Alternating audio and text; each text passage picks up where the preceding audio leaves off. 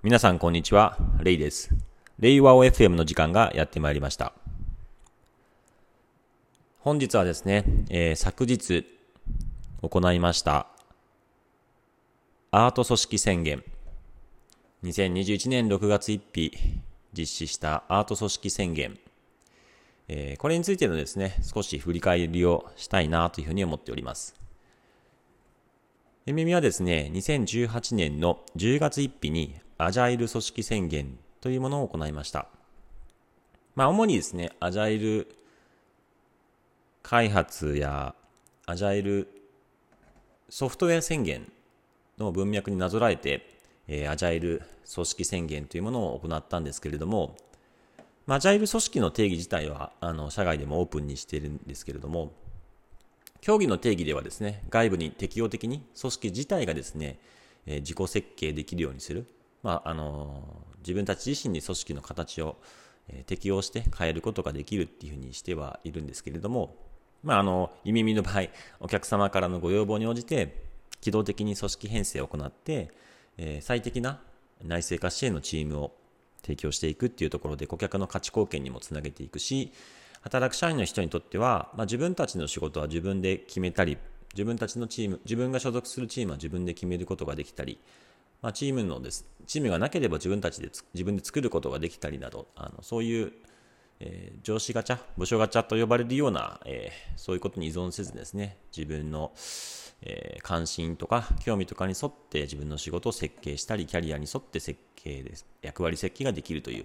まあ、そういう顧客に提供する価値と社員に提供する価値を両立するっていうところの鍵にこのアジャイル組織がなっていて、まあ、そういう文脈でですね、アジャイル組織宣言っていうのを行ってき、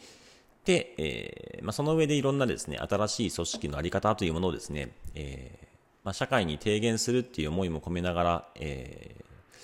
まあ、実験上としてのですね、あの、部分もね、イメミという会社は懐が大きいので、実験としてもですね、社会実験を行いながら組織を、ティール組織をですね、えー、参考にしながらも、えー、新しい組織づくりを行ってきました。一方で、あの、2年半ぐらいにもなるんですね、32ヶ月になるんですけれども、マジャイル組織というものをですね、発展していく中で、まあ、かなりですね、いろんな組織づくりがもう進んで発展してきたんですよね。その中で、まあ、ある意味この助言プロセスと呼ばれる、まあ、社内ではプロリクと呼んでいるんですけども、この助言プロセスっていうのはですね、非常に優れた、え、ソーシャルコーディングの手法ではある。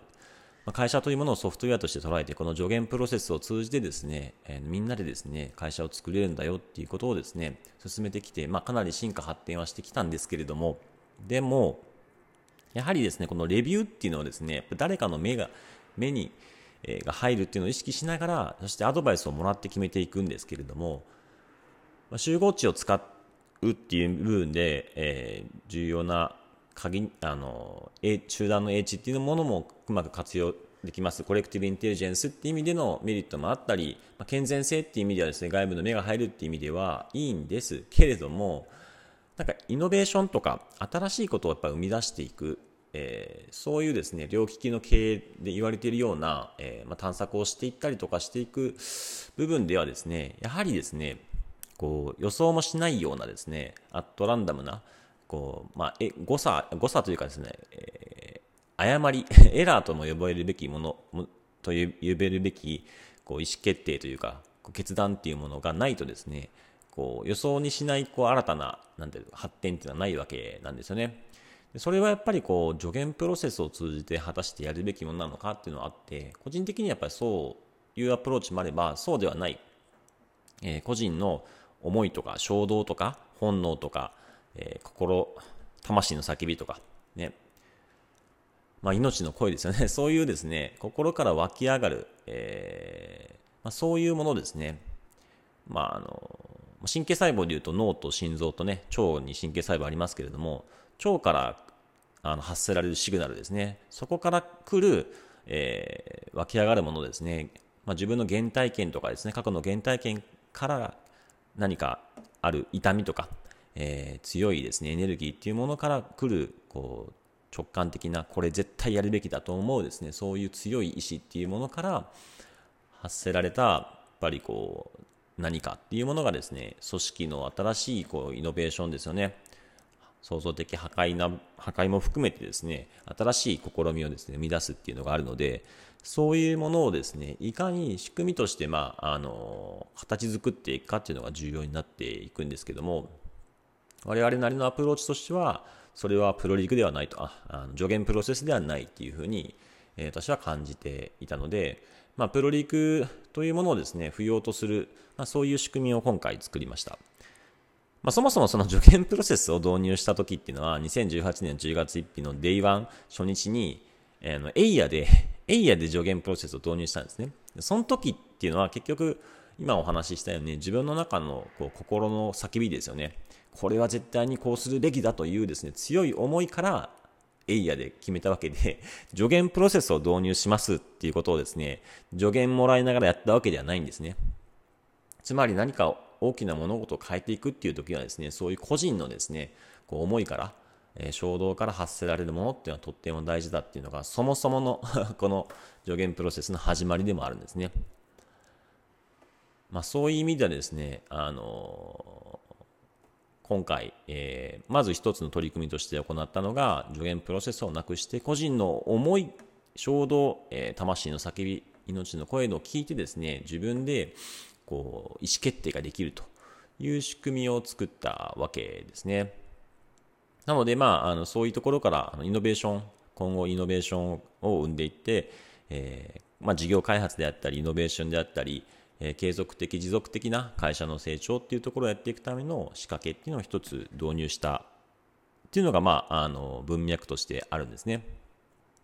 一方で、まあ、あの別な側面からですねあの今回の取り組みっていうのは位置づけておりまして何かと言いますと耳の文化耳のですね。横たわるその思考、えー、シンシンシンキングの部分ですかね。思考の文化っていう意味ではですね、えー、まあ、エンジニアリング思考ですね。と、えー、デザイン思考っていうのはだいぶ広まってきて、エンジニエンジニアリングとデザインっていう機能や、えー、考え方っていうのはですね、まあ、あらゆる組織で活用されてきてですね、そういった意味ではエンジニア文化、えデザイナー文化っていうのは浸透してきてるんですけども、もう一つやはりその浸透しきっていないのが、このアート文化だったんですね。あるいはアート思考ですね。で、これら3つのですね、えー、文化っていうものをですね、融合させていくっていうのはですね、え私の長年の 長年の思いであったんですね。で、これは極めて難しいなっていうふうにずっと思っていました。思っていたし、なかなかこう、むず、本当に難しいんですね。一社でその3つの文化を融合させるっていうのは極めて難しいんですけども、まあ、そこをができるというふうに思ってですね、今回ですね、えー、大きな意思決定をしたわけなんですね。で、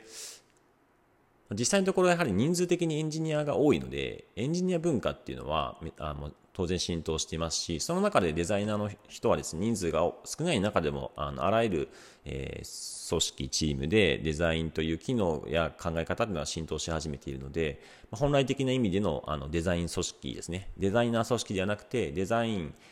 デザインという機能や、え文化、考え方っていうのがあらゆる組織に浸透しているっていう意味でのデザイン組織っていうものに、まあ、あの、は見えてきているんですけれども、その、まあ、 art thinking とかアート思考と呼ばれるような文脈であったり、あとはですね、社内的に定義している、あの、センシング力ですね。相手のことをあの洞察するといった部分のそのセンシング力っていうものであったりとか、まあ、感性とかですね、先ほど話したようなその直感とか本能とか、えー、そういうもので自分がこう意思決定をしていく、あるいはその言語化できないものっていうものを感じ取る力、表現する部分、そういう部分をまあ総称してそのアートとして捉えたときに、やっぱりなかなかその部分っていうのはですね、あの、浸透していないんですよね。常にその言語化を必要とするたり合理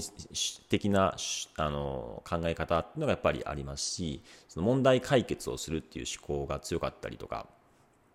やはりですねそのどうしても根深くその思考っていうのがこう強くあるので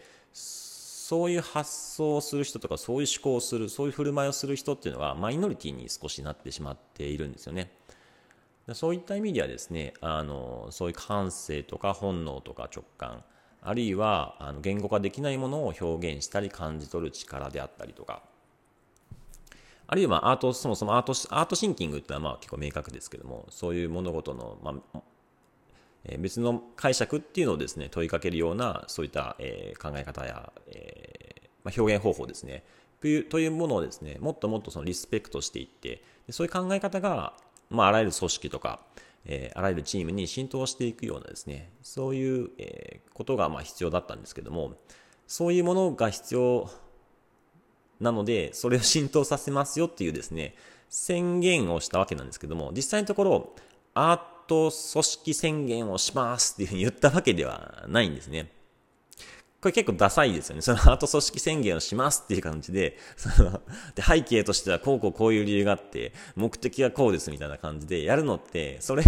それ、その表現って多分その、アート